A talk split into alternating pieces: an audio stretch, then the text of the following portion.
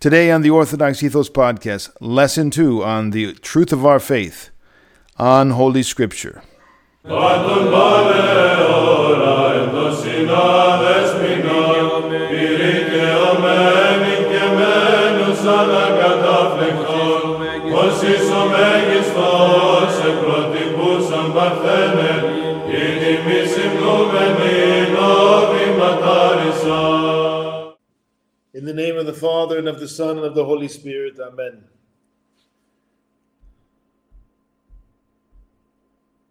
Illumine our hearts, O Master, who lovest mankind with the pure light of the divine knowledge. Open the eyes of our mind to the understanding of the gospel teachings. And bless also fear the blessed commandments, and tremble down all current desires, we may enter upon a spiritual manner of living, both thinking and doing such things will please unto thee. For thou art the illumination of our souls and bodies, O Christ our God and of thee we send up glory with an unoriginate Father and all holy good and life creating Spirit, both now and ever and to ages of ages. Amen. Ευλογητός η Χριστέ ο Θεός ημών, ο πανσόφος τους άλλης αναδείξας, καταπέμψας αυτή στο πνεύμα το Αγίον και δι' αυτόν την οικουμένη αγινεύσας φιλανθρώπε δόξα Amen. All right, so let's go right to our um, let's go right to our text. We're going to uh, give you our screen so we can see uh, what we got here. So on your right, you're going to see the uh, PDF that I've created for this uh, lecture, which you can download if you have not already. Go down and download that uh, from the Patreon page. You can have it in front of you, or you can follow along on the screen and download it later. On the left is the text of our Elder Cleopa book that we're going to be referencing tonight, and you should be reading. Uh, that's made available to you a bit late today. Forgive me about that. Um, but it's not a long chapter, just a few pages. We also have sent you a number of other texts. Uh, we've sent you this book here. Uh, this is um, this booklet, I should say, or text uh, by Saint Eustine Popovich. Just one second. Let me do that. And St. Eustine Popovich, how to how to read the Bible and why. Somebody commented that doesn't really say the how. Uh, it does speak to the how, the spiritual preparation, the spiritual stance. I mean, that's what they mean by how. But I mean, it doesn't go into the practicalities of what order you should read the scriptures. We can talk about that a bit. I think there's a question for that. And then we also have this text, which is phenomenal, patristic contemporary patristic text. If you've not read about the life of the hieromartyr Saint Hilarion, uh, you can do that. I've got a link in one of the posts. Find that online. Very inspiring. He was uh, he was um, just a star in the in the firmament of, of patristic theology in the beginning of the century in Russia. A real example and exception. I, I my sense is he was an exception in his day. Uh, he was uh, really a Kollyvades father in Russia, I would say. The theology and the presentation that he has really follows the Athonites very closely. This is a phenomenal text, Holy Scripture in the Church. Anybody who's coming from the Reformed Protestant or, or any Protestant background uh, needs to read this text because he answers all of the dubious argumentation that's presented within Protestantism uh, against the church, against the idea of the church being the uh, the, the context for Holy Scripture. We're going to talk a lot about that tonight. Uh, so this text is uh, was translated and published in Orthodox Word uh, years ago. It's online in the PDF. You can find it, and I'm going to be referencing that as well tonight. So we've got a number of texts that we're going to be looking at, but we're going to start with where did it go? Uh, here. We're going to start with our PDF. So get that in front of you, and here on the right, you can see it. Uh, we've got a picture of a uh, manuscript from uh, Mount Athos here. Uh, I think it's from Mount Athos. It is showing the Lord's ascension. So we've done lesson one. We're on lesson two. Next week we're going to be on Holy Tradition, lesson three, and, and so forth. Uh, and here we are with our outline. Let's look at our outline. So just some introductory remarks before we get into our quotations and, and commentary on on our text. So this is going to be a bit. Uh, first of all, our you know one hour lecture. It's going to be hit and miss. It's not going to be a systematic examination of every topic, obviously, because we're talking about a number of topics. Every every week we're going to be hitting one topic, and we're going to try to hit some of the most important aspects, uh, some to, you know points to be made about the topic, Holy Scripture tonight, which will enable you all uh, to to better you know better equip you to understand uh, in in light of uh, one second yeah, yeah. Uh, stay on page. Yeah one second. That's not what I wanted. Yeah wanted that down there. Okay. Um, so um, lost my train of thought. Uh, the aim here is to equip you in the context of heterodoxy uh, and to answer answer your uh, uh, you know your questions and your issues and and and and a lot of you are coming from uh, from Protestant backgrounds, so you, are going to be having questions perhaps for that if you're an inquirer or if you're a catechumen, uh, and so uh, you know, we're trying to hit those those those points most specifically. Uh, but we'll talk about anything that you want to talk about in your in question and answer time. So um, let's talk first of all the context and the place of Holy Scripture, which is in the temple physically, where we where we have it in the church, which is very instructive. Uh, I think this is both symbolic and and extremely important um, in terms of uh, our theology. It goes along with our whole our whole understanding and our theology. Uh, you know, the the center of the temple is the holy altar, and on the center of the at the center of the holy altar, uh, we have the holy scriptures, and uh, it is uh, uh, not only placed there, but the entire the entirety of the divine services is made up of, for the most part, scriptural passages. Hundreds and hundreds of them make up, uh, whether they be from the Psalms or they be from the scriptures. Um, or they be from the, the readings from the Old Testament or the New Testament or the Gospel, the Epistle. Uh, it, the Orthodox worship and life and prayers is immersed in Holy Scripture. So, this is the first thing that we have to point out here is that this is the context the worship of God and the teaching of the people of God in the temple, this is the context in which Holy Scripture is properly understood. And outside of this context, it is not understood. And it's really that simple. And we have witnesses coming back, all the way going back into the ancient church. Uh, one of the most notable is Tertullian, who is quoted by our uh, Saint Hilarion. And he, he says very clearly that Scripture does not belong to those outside the church, in particular to the heretics or the heterodox in our day. It does not belong to them. It is not a book that belongs to them. It doesn't make sense outside of the context of the church. So we see that literally with the temple, at the center of the temple is the scripture. Uh, and we see that in terms of our prayer and our worship, and we see that in terms of our theology because there's so many presuppositions for the understanding of Holy Scripture. Uh, the presuppositions for entering the spiritual life are obviously going to be presuppositions for understanding the Scripture. So if you are not, if you have not entered the spiritual life, and you cannot do that outside the communion of God in the church, you cannot do that outside of the mysteries, you cannot do that without preparation, faith, repentance, initiation. Therefore, the book that's called Holy Scripture is a closed book. When it's taken out of the organic, blessed context, its function, its purpose is lost. Uh, just as if you are in the world, you can clearly understand if you are a uh, seventh grader, uh, this is very, you know, not, not the greatest of examples, but it's it's similar. If you are a seventh grader you're going to be reading books for seven, seven, the seventh grade, maybe the eighth grade at the most, or even the ninth grade, but certainly not for college or a master's program or a PhD. There are presuppositions for entering into that level of education understanding, and you would need to be you would need to be accepted into that that context in order to then begin the, the process of learning.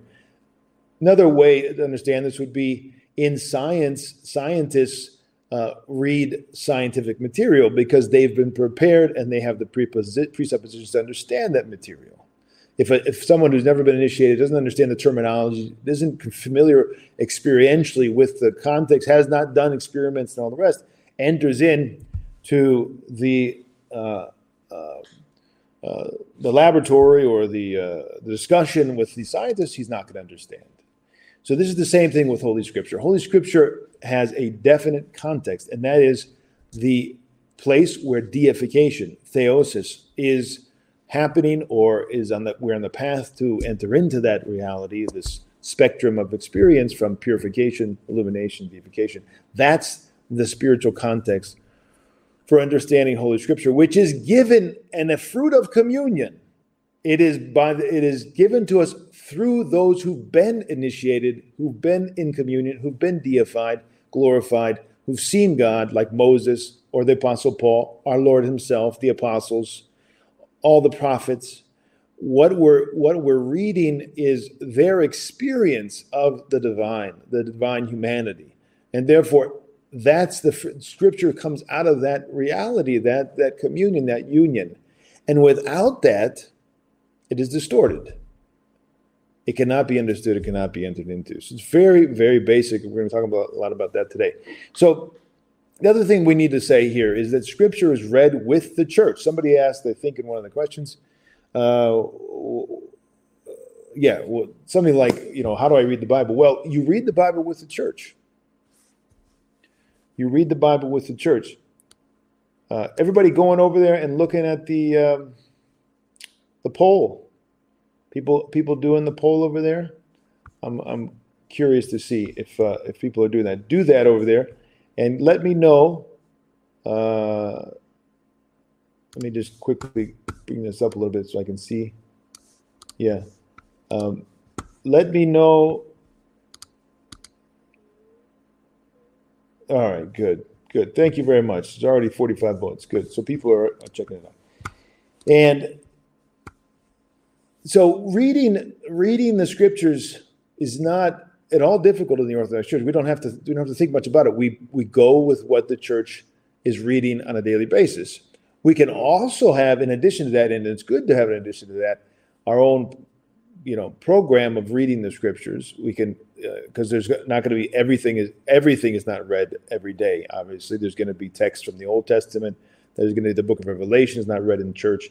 So we it, it is good to have a, a Bible study along with that with the Holy Fathers. Another thing that's presupposed here in understanding and turning in is that we're reading along with the Holy Fathers. When we read Scripture alone, we're we're we're essentially taking into our hand a, a very uh, deep, multi-leveled, multi-layered uh, manual without a guide and without initiation, without the Holy Father's guiding us, uh, it, it, makes it much harder for us to enter into the meaning of Scripture. We, we it's also a stance of pride, it's a stance of arrogance to, to not read with the Holy Fathers.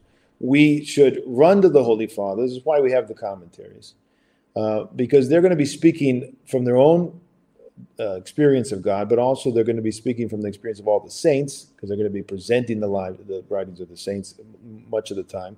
For instance, the commentary of Blessed Theophylact of Bulgaria, the great, the great uh, uh, interpreter of Scripture, who who took the ancient tradition, especially Saint John Chrysostom, and represents that uh, in a more systematic way uh, very highly recommended. Exists in English from St. Chrysostom Press.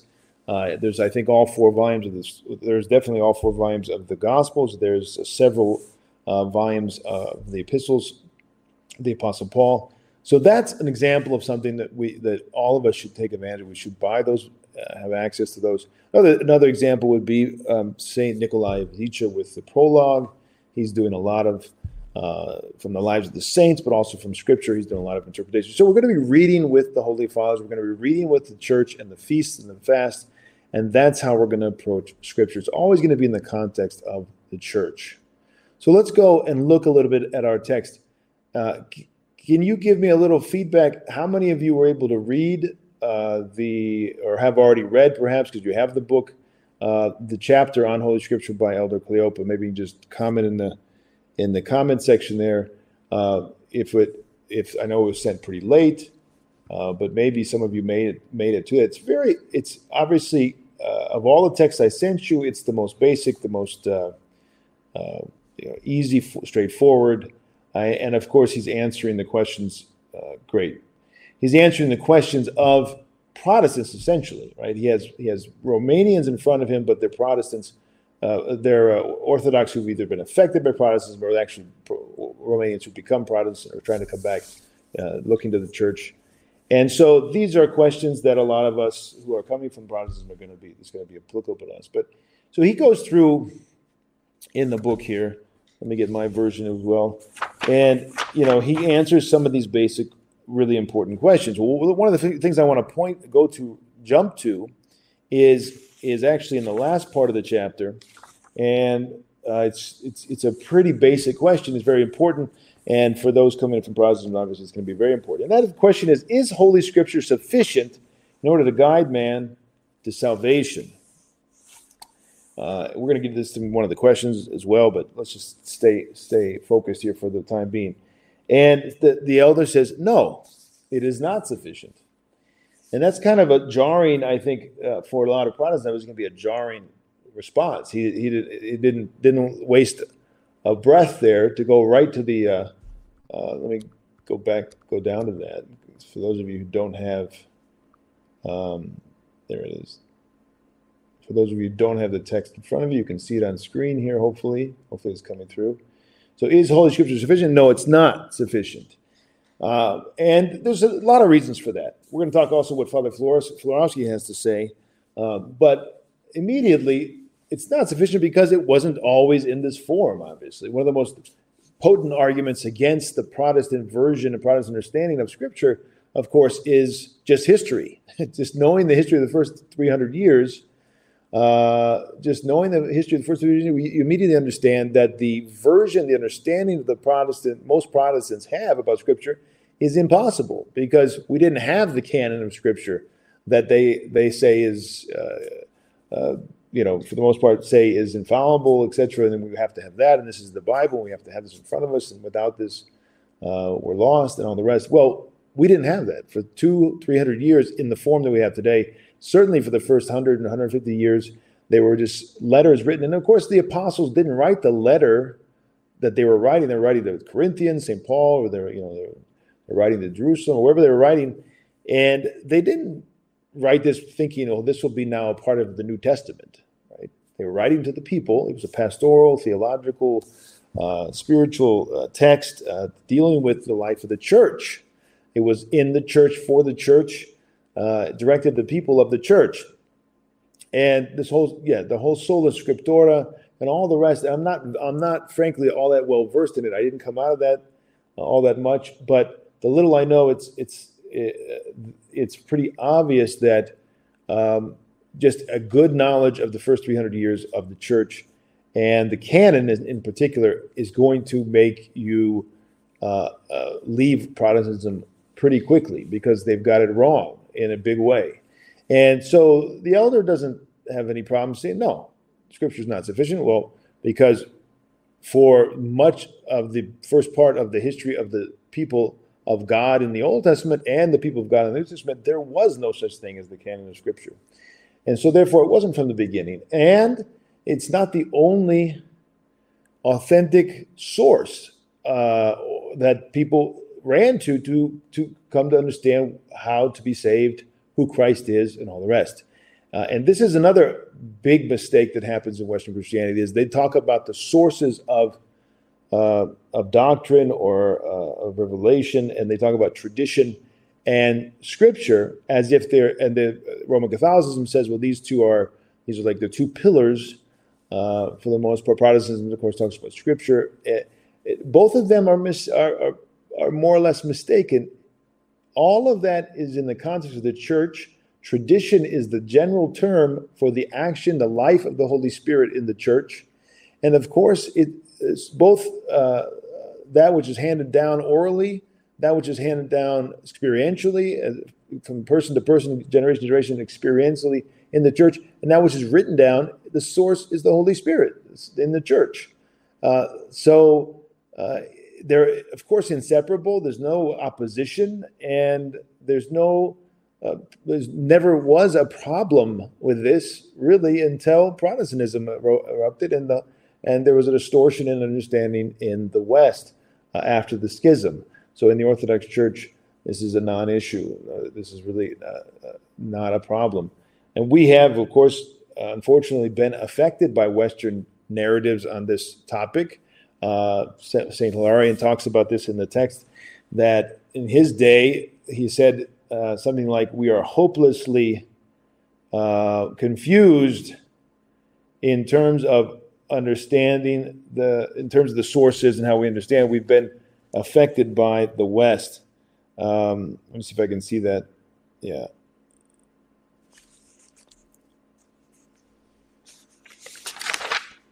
not not so important, but you can read that in there. And he's he's he's he's um, criticizing, of course, this uh, distortion that happened in R- Russian Orthodox theology uh, from about the 1700s onward, when a lot of uh, a lot of Western uh, approaches to uh, education and catechism were adopted in, in, in Russia kind of a uh, Western captivity, as Father George Florovsky called it, in terms of our theology. So let's see. Let's see what what Father Florovsky has to say. He puts a lot of more, uh, let's say, flesh on the whole topic, whereas this discussion between the elder and his inquirer is pretty basic and to the point, uh, which is of course very helpful as well the different different contexts. But let's see, let's see what Father George has to say. He says we cannot assert that Scripture is self-sufficient, and this is not because it is incomplete or inexact or has any defects, but because Scripture is, in its very essence, does not lay claim to self-sufficiency. Another another uh, really uh, nail in the coffin of the Protestant approach. Uh, if they claim scripture is infallible and everything is there in scripture that's necessary. Scripture itself doesn't teach that. Uh, if we declare scripture to be self sufficient, we only expose it to subjective, arbitrary interpretation, thus cutting it away from its sacred source. Scripture is given to us in tradition, in other words, by the Holy Spirit in the church. It is vital, the vital crystallizing center. The church is the body of Christ, stands mystically first, and is fuller than Scripture. So that's a point that that uh, Saint Hilarion makes again and again. this does not limit Scripture or cast shadows on it, but truth is revealed to us not only historically. Christ appeared and still appears before us, not only in the Scriptures. He unchangeably and unceasingly reveals himself in the church, in his own body. In the times of the early Christians, the Gospels were not written.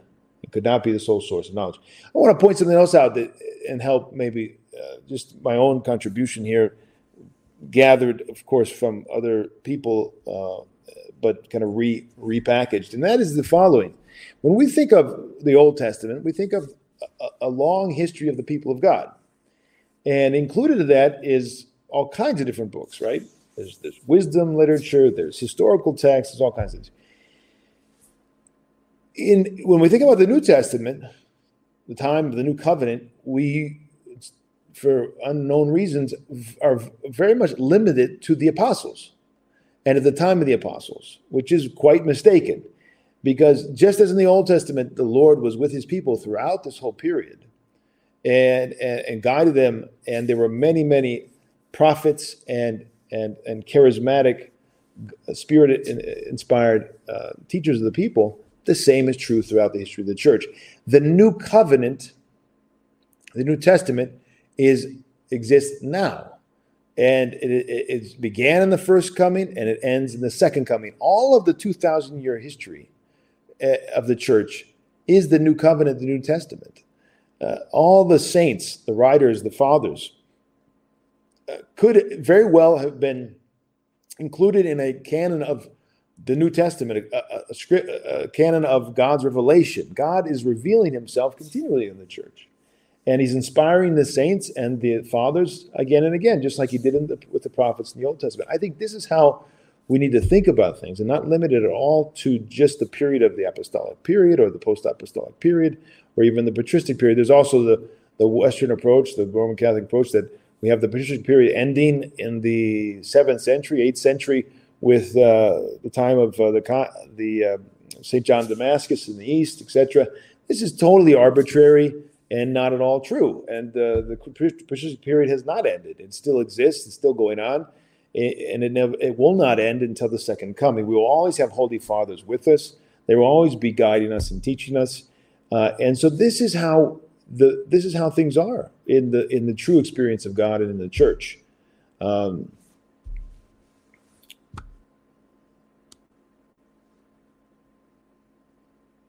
Yeah. Yeah, let uh, somebody let Han know if that's the case. I don't, I hope not. Sometimes this happens. There are different, a variety of internet connections. So it's oftentimes it's a local issue. Yeah. So that's uh, just uh, to reorient and rethink how we think about uh, the the Old and New Testaments and the people of God and revelation of God, it's not at all limited to one period or the first period. So let's really drive that home. In the times of the early Christians, the Gospels were not written and could not be the sole source of knowledge. We said that the church acted according to the spirit of the gospel, and what is more, the gospel came to, the, life in the church, in the Holy Eucharist. Really, really important point. Uh, it is in the context of the divine liturgy, in the Eucharist, that the church and the gospel come alive, that that's where they're experienced.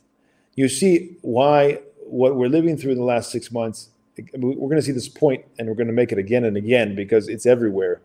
Uh, you can see why it's so jarring what we've lived through and what we're living through, and it's still to this day in, in many places. It's absolutely jarring and and and and, and, and unprecedented for the Orthodox Church to shut itself down and not have uh, the people of God not have access to the Holy Eucharist. That's the context where we understand the gospel. It's the context where we experience God. It's the context of everything. Uh, in fact, in the ancient church and in many places, this is happening. Some mysteries are again being celebrated in the context of the Eucharist. So even the mysteries were all in the context of the Eucharist. Baptism was in the divine liturgy. Marriage was in the divine liturgy. Uh, the even the unction service, it's clear that it's essentially uh, the, when you look at the text, it's it's the it's orthros, it's uh, matins, and the divine liturgy. Essentially, I mean, this is the context for even the unction service. Uh, we have in the middle of the unction service, we say, "Blessed is the kingdom." So there are many, many, many witnesses in our liturgical tradition to show that everything centered and revolved around the Eucharist, and of course, the reading of the scriptures, the understanding of the scriptures. That's the context. That's the context. It's so, so important uh, for everyone who is, you know, coming from a Protestant background, of course, to understand that, but also all of us in the church. I don't think maybe we understand that We're affected by Protestantism and the way they, they approach scriptures. We we have our little Bible studies. We have this phenomenon in, modern Greece. I'm, I'm not sure about in Russia as much, but in modern Greece, we have this phenomenon of the, the brotherhoods and sisterhoods uh, that were pretty heavily affected by uh, Western models. Um, and the uh, we have this phenomenon of, of people gathering together in houses with lay people and having Bible studies. Now, you know, there's nothing wrong with studying the Bible and with other Christians per se but it's clearly something that came from the West and the Protestant con- uh, context. I don't think you can. I don't think you'll see that before the 20th century in Greece. If you go back to Turkish period, I really don't. I've never heard of it happening like that. It's not. It's not the kind of thing that happens. Uh, and so I think this is an, this is an impact, a, a, a kind of westernization of orthodoxy, um, because you know, the context of everything is the Eucharist, but it's also the parish, it's the priest, it's the family there. Now, you, there's there are certain issues, of course, that uh, this is trying to, uh, to to pick up the slack because the parishes are massive now in the cities, and there's really not a lot of ability for one or two or three priests to be pastoral with thousands of people or hundreds and hundreds of people. That um, so it's there's a practical aspect and this and it's justified, but I'm wondering if if we we need to be you know more vigilant and find ways that are more consistent with our own holy tradition and not easily fall into the traps of looking at scripture and studying it because in that context of opening up, sitting down, reading, and then commenting on, that's not the context in which the scripture was born and, and read and understood. It was always, and I can tell you as a priest, my own personal experience, it's very different. And I've had the f- clear, clear experiences where when I give a homily after the gospel in the divine liturgy, uh, I stand back many times after that that sermon, I say, did I say that? Did that come out of my mouth? When did I? Where did I understand that? How did I put that together? Is clearly the context in the Eucharist is it's it, it's it's grace filled and it's blessed, uh, and it's meant to happen. And in fact, uh, this is a point we should also make. That explanation of the gospel is not optional. It's a part of the divine liturgy. It's a part of the divine liturgy. It should be there. St. John Chrysostom is very clear and is very uh, strict in telling the priest, you do not not give a, a, sermon. It's not acceptable.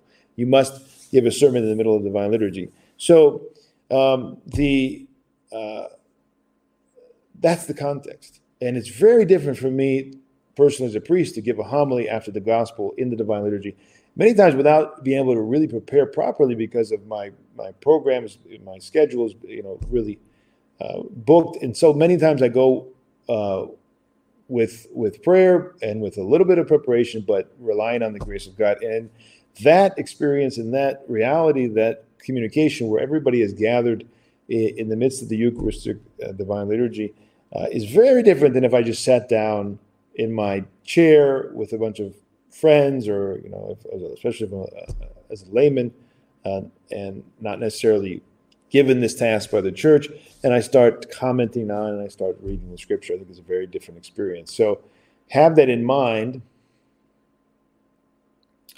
Uh, i'm sorry people are having some technical difficulties there Yeah, we've talked about that, Mark. I think in uh, during the survival course, Daniel nine twenty seven. Uh, I think I even quoted that, or, or, I remember reading that. In any case I can't remember if I quoted it, but it's definitely a pretty amazing uh, application there. I think it is very interesting. Um, finally, Father Florovsky in this particular passage, and this is a, a I think it's a good book. I think you could really get a lot out of it if you want to. You can find a lot of that online. Bible, Church Tradition, Eastern Orthodox Perspective View. Father George Florovsky. Uh, he brings a lot to the table in terms of correcting a lot of our uh, misconceptions uh, today. In the in the Christ of the Holy Eucharist, Christians learn to know the Christ of the Gospels, and so His image became vivid to them. So there you go. That's uh, our first point. Let's move on and go on to our second uh, quotation, which is phenomenal. It's in your uh, on the right side of the screen here. It's not uh, in uh, Elder Cleopa. I'm going to read it and then we'll talk about it. Uh, Earth shattering for a lot of us uh, who are not familiar with the patristic tradition, perhaps. It were indeed, he, he begins, this is St. John Chrysostom beginning his commentary on the Gospel of Matthew. Okay, very first commentary of the whole of the New Testament. And here's what he says. It were indeed meet for us not at all to require the aid of the written word, but to exhibit a life so pure that the grace of the Spirit should be instead of books to our souls, and that as these are inscribed with ink, even so should our hearts be with the Spirit. But since we have utterly put away from us this grace, come, let us at any rate embrace the second best course. He's talking about Scripture. All right, so he's saying, look, we really shouldn't have to go to the scriptures. It's not how it was with the men of old, with the great prophets and apostles. Right? They were speaking to the word face to face. He goes on, he says, For that the former was better, God has made manifest. both by his words and by his doings. Since Noah and unto Abraham and unto his offspring and unto Job and unto Moses too, he discoursed not by writings, but himself by himself, finding their pure mind, their mind pure. But after the whole people of the Hebrews had fallen into the very pit of wickedness, then and thereafter was a written word and tables. Maybe that's tablets, I'm not sure. And the admonition which was is given by these. And this one may perceive was the case, not of the saints in the Old Testament only, but also of those in the New. For neither to the apostles did God give anything in writing. This is also a point made uh, repeatedly by uh, Saint Hilarion in his wonderful text, very complete presentation on the topic. The Lord never wrote down anything except in the sand on one occasion uh, when they had taken the uh, the uh, prostitute in uh, threatening to stone her. Uh, he bows, he bends down, and and he writes something in the sand. And Saint Nikolai, by the way, says this is the sins of those who are present, right? So then he, he says, "Those without sin uh, cast the first stone." That's really the only time in Scripture that we see him writing down anything, as far as I as far as I can remember. He doesn't write down anything in terms of giving us a book like other prophets of other religions have done. So the Lord wrote down nothing. Now that should be something that's really quite remarkable for all of us to consider, especially our Protestant friends. But instead of written words, he promised that he would give them the grace of the Spirit. For he, says our Lord, shall bring all things to your remembrance, and that you may learn that this was far better. Hear what he says by the prophet I will make a new covenant with you, putting my laws into their mind, and in their heart I will write them, that they shall be taught, all taught of God, taught of God, by God, from God immediately. And Paul, too, pointing out the same superiority, said that they had received the law not in tablets or tables, tablets of stone, but in fleshly tablets of the heart. But since in process of time they made shipwreck, some with regard to doctrines, others as to life and manners, there was again need that they should put it in remembrance by the written word. So this is very remarkable, brothers and sisters. Why did they write it down? Because of our weakness, because of, of, of, of the falling away, because of heresy. The people of God who lived in the Spirit of God, the apostles, they didn't need to write it down. They wrote it down in order to, to be able to teach the people and protect them from heresy. But that's a secondary thing, he says here. Reflect then how great an evil it is for us, who ought to live so purely as not even to need written words, but to yield up our hearts as book as books to the Spirit.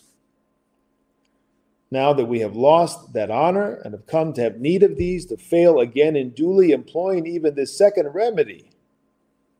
So he says, Now look, you've fallen away from the first, which you should have had.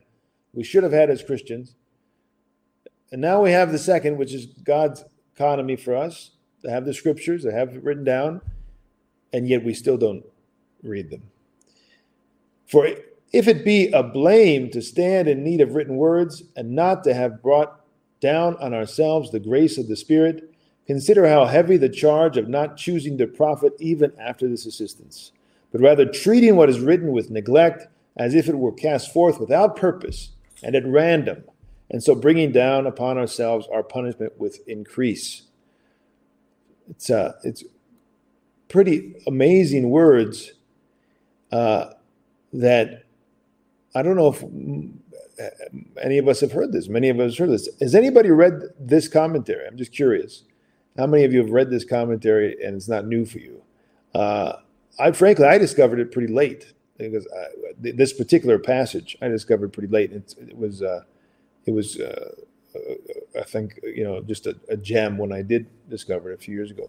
But that no such effect may ensue, let us give strict heed unto the things that are written, and let us learn how the old law was given to the one on the one hand, and how the other the new covenant.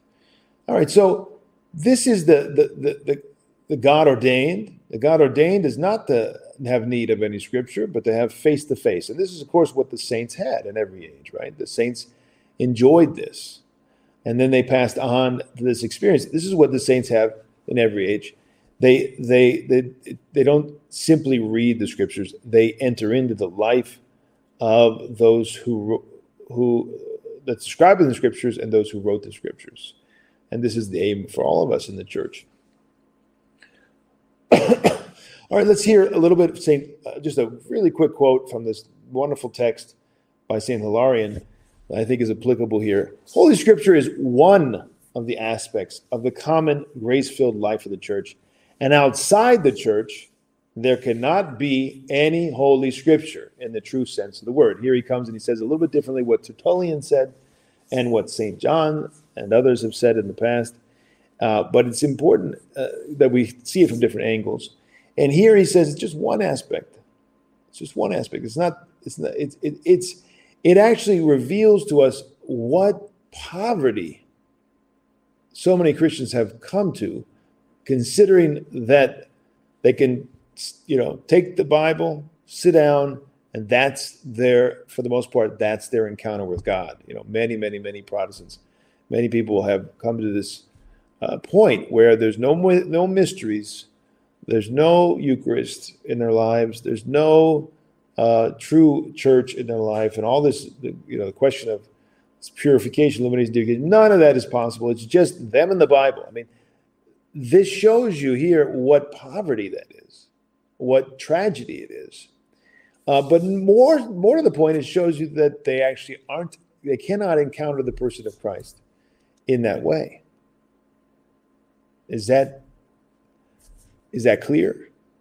Is that understood? Because we often talk about, well, we're common Christians. This is this is where we enter into the whole ecumenistic perception of things, and we talk about having we're Christians, we have a common experience, etc., etc.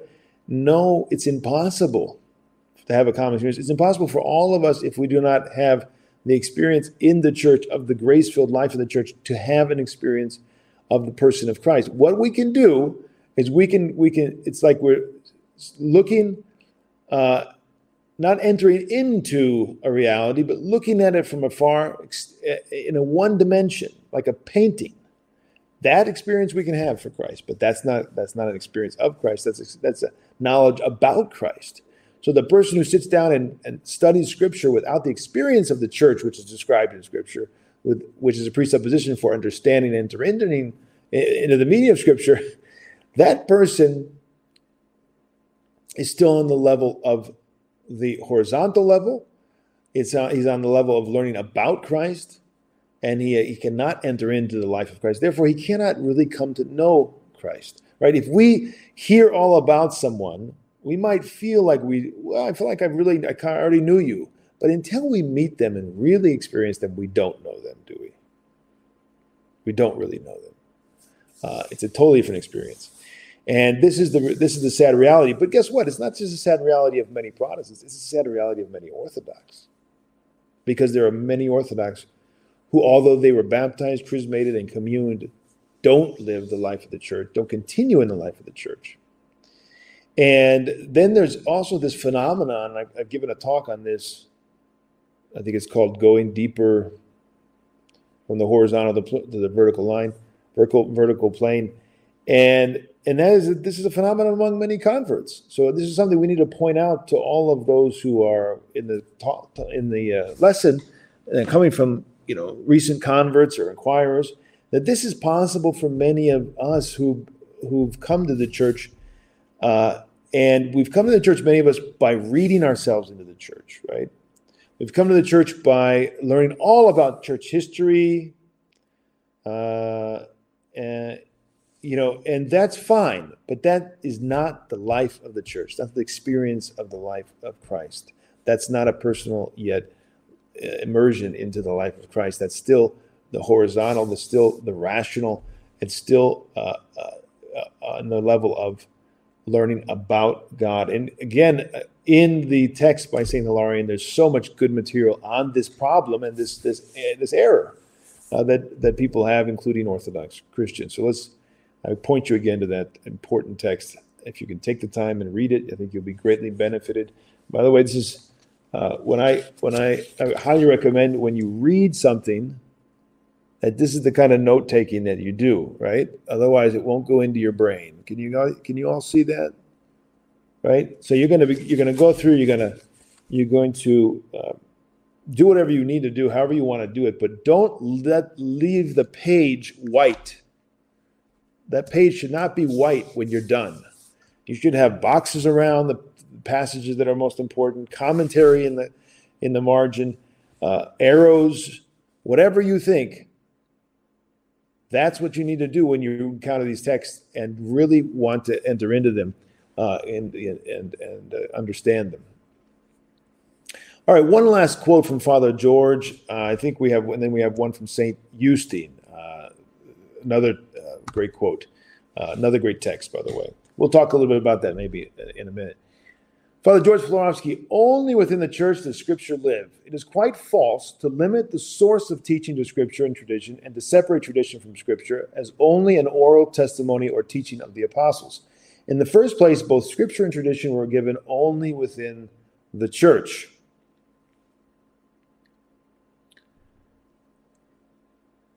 Only in the church have they been received in the fullness of their sacred value, meaning in them is contained the truth of divine revelation and a truth which lives in the church. And I've you notice I've, I've put everything here in italics and in, in, in, blue because these are the key words that we, we really have to understand. The, this experience of the church has not been exhausted either in scripture or in tradition. It is only reflected in them. I think it's a very, very good way to put it because people often think about it as kind of one dimensional, like we have tradition, it comes down to it, it's just a handing down of of of teachings or something, you know, but not, not at all. It's it's an experience that has to be entered into if we're going to understand Holy Tradition. Therefore, only within the church does Holy Scripture, the Scripture, live and become vivified. Only within the church is it revealed as a whole and not broken up into separate texts, commandments, and aphorisms. You know, if anybody who's experienced Holy Week and reading the scriptures, reading the whole experience there with Peter and his denial and Judas and all of that that that drama. It always strikes me every year that this the scriptures are alive. They're describing our our state. They're describing our situation. We are living out Holy Week, not as an event that happened at some point in the past, but as a, as a reality that happens continually in the world.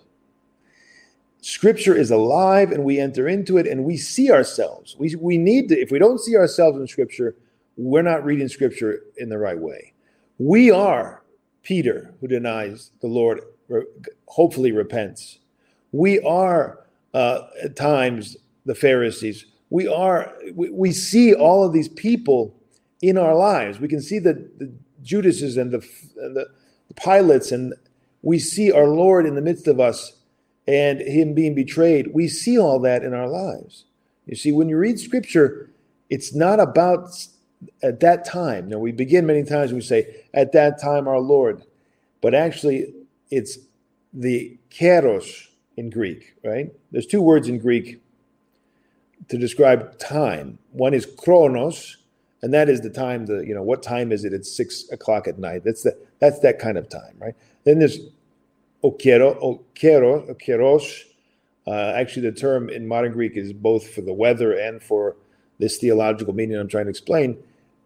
It's it's it's the time of the kingdom. It's the it's essentially the eternal plane in the temporal. It's the ever-present divine reality. It's it's the when we say in in the divine uh, the, the big feast we say today Christ was born. Today he was hung on the cross. Today he resurrected. Right? Simeron in Greek. Right? That is that ever present. That that feast that we're celebrating, the divine liturgy itself, is happening right now. Always, it's always happening. There's a there's a present of a presence of eternity in time. That's okeros. That's right. Uh, and the, uh, the, the, the life of the church is this in the world. It pierces time and it gives us essentially not just a peek into, into eternity, we experience eternity. We go, we we rise into heaven, and we experience God uh, again and again in divine liturgy. But throughout our life, we can see the presence of God in the lives of the of the church and the lives of the Christians, and this uh, this makes the historical, the chronological difference between now and two thousand years ago disappear. Right, we're immediately that's all present. So there's a, it's all it's all one. It, it, time just kind of evaporates before the presence of God. There's, and that's why you can see, you know, you can see in the lives of the saints all these ama- amazing things happening because in God, those limitations that we have in our fallen world don't exist. just I'm reminded of a story told by Bishop uh, Athanasius of Limassol about Saint Porphyrios. And I mean, this is a this is a something that's just mind-boggling, but I think it it, it makes sense in this context. he says he tells a story about a abbess of a monastery. And When he told the story, the abbess was still alive. 25 years later, 20 years later. Um, if you don't know who Bishop Athanasius of Limassol is, he's if you've ever read the book, um, the uh, what's it called? The Mountain of Silence, I think it's called. It's a story uh, written by a uh, Kyriakos uh, something or other. Uh, I forget his last name, but he's a he's a Cypriot in, a, in, in, in, Greece, in America, and he goes back to Cyprus. And at the time, Bishop uh, Athanasius was still, I think, the abbot of the monastery there. They call him Father Maximus in the book. In any case, he tells a story, uh, not in that book, but in one of his homilies. Kyriakos Markides, right? That's that's good. Thank you. Uh, he tells a story, the following story. There was an abbess who had come with his her sisters in a bus to see Elder Porphyrios. And she she time had you know they spent a lot of time there and it was really late. It was like like eight o'clock at night. It was summer. It was getting dark. And she said, you know, Yeroda, we really need to go. We need to go. And she was, you know, very agitated. And he kept he kept her there. He kept her there. He wouldn't let her go. And she wanted to leave. And um, finally, I think after a long time, I don't know, I can't remember, maybe an hour or two, I don't know, it was very dark, it was late. Uh, he lets them go and he says, Don't worry, you'll be there in no time. Uh, don't worry about it, you're going to be fine. But and they said, you know, by your prayers, uh, Elder, we arrived back at our monastery, you know, midnight or one in the morning, whatever it is.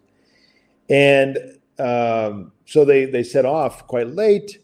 They travel, and by the, by the grace of God, when they arrived, it was 10 minutes later, even though they were three hours, three hours away.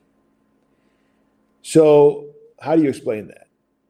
You don't, you cannot explain it, of course. There's no explanation for these kind of things. The, the grace of God that visits um, the through the saints and their prayers, and there are so many stories of Elder Porphyrios that are just mind-boggling and and you know super rational. Uh, so so this is the time of the kingdom, right? It's it's, it's when all of the the limitations are done away with in the lives of the saints. Uh, things that are impossible happen. They know about the future. They know about things that are happening on the other side of the earth. They know all these things because, of course, God knows all these things, and they're in God.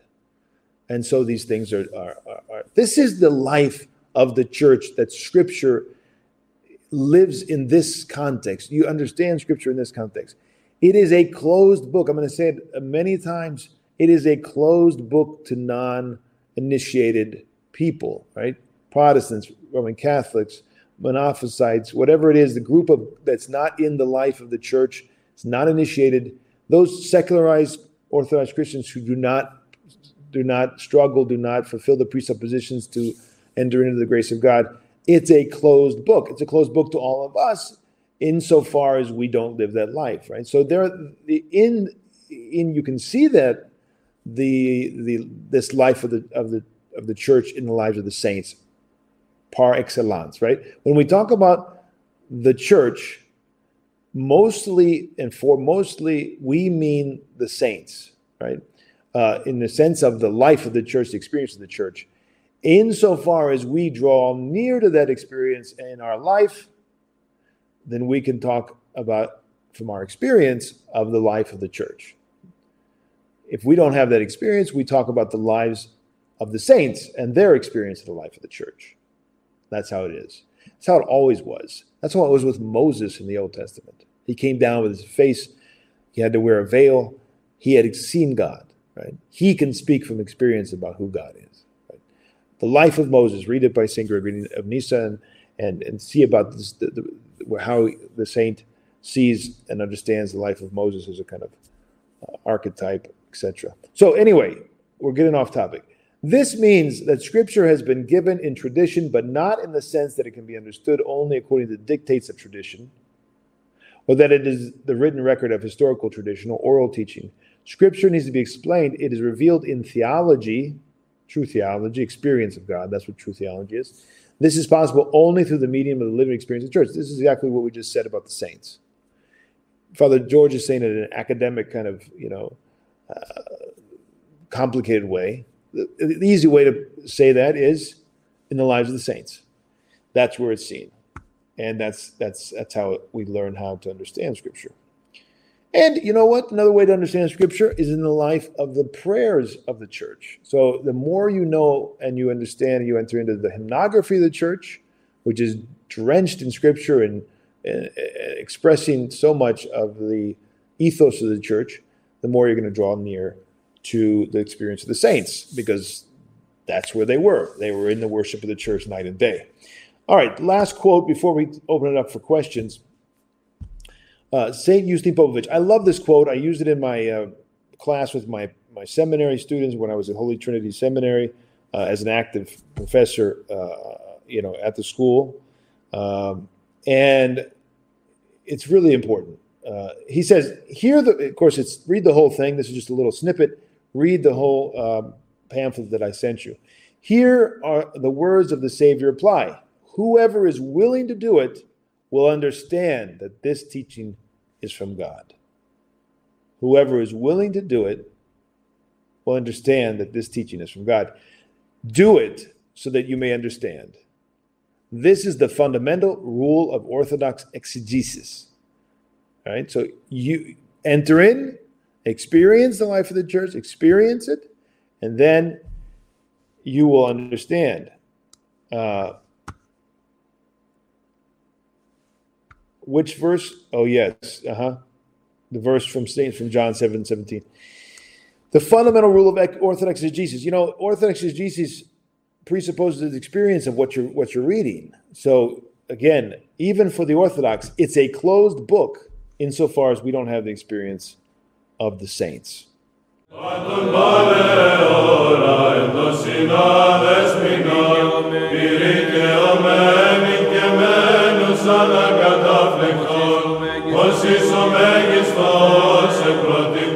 Παρθένε, η τιμή συμπλούμενη